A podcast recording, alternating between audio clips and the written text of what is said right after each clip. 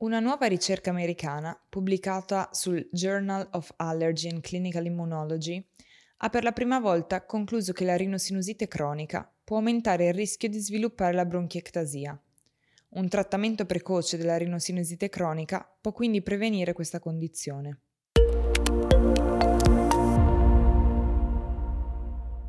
La bronchiectasia è una malattia cronica delle vie respiratorie che si verifica comunemente in persone con fibrosi cistica, asma o disturbi da immunodeficienza e le persone con bronchiectasia sperimentano cicli di infiammazione e infezione che possono causare danni a lungo termine al sistema respiratorio.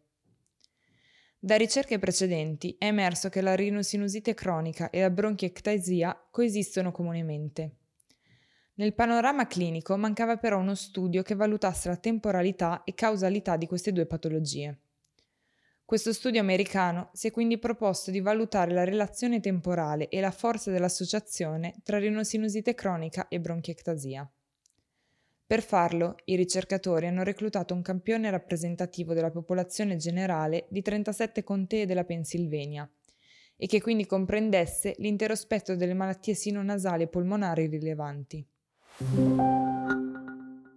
Dall'analisi effettuate su più di 5.000 cartelle elettroniche di pazienti con bronchiectasia, è emerso che la rinosinusite cronica era coerentemente e fortemente associata ad una diagnosi di bronchiectasia.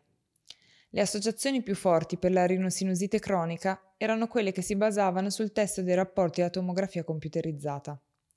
Inoltre, in media, la rinosinusite cronica è stata identificata più di sei anni prima della bronchiectasia.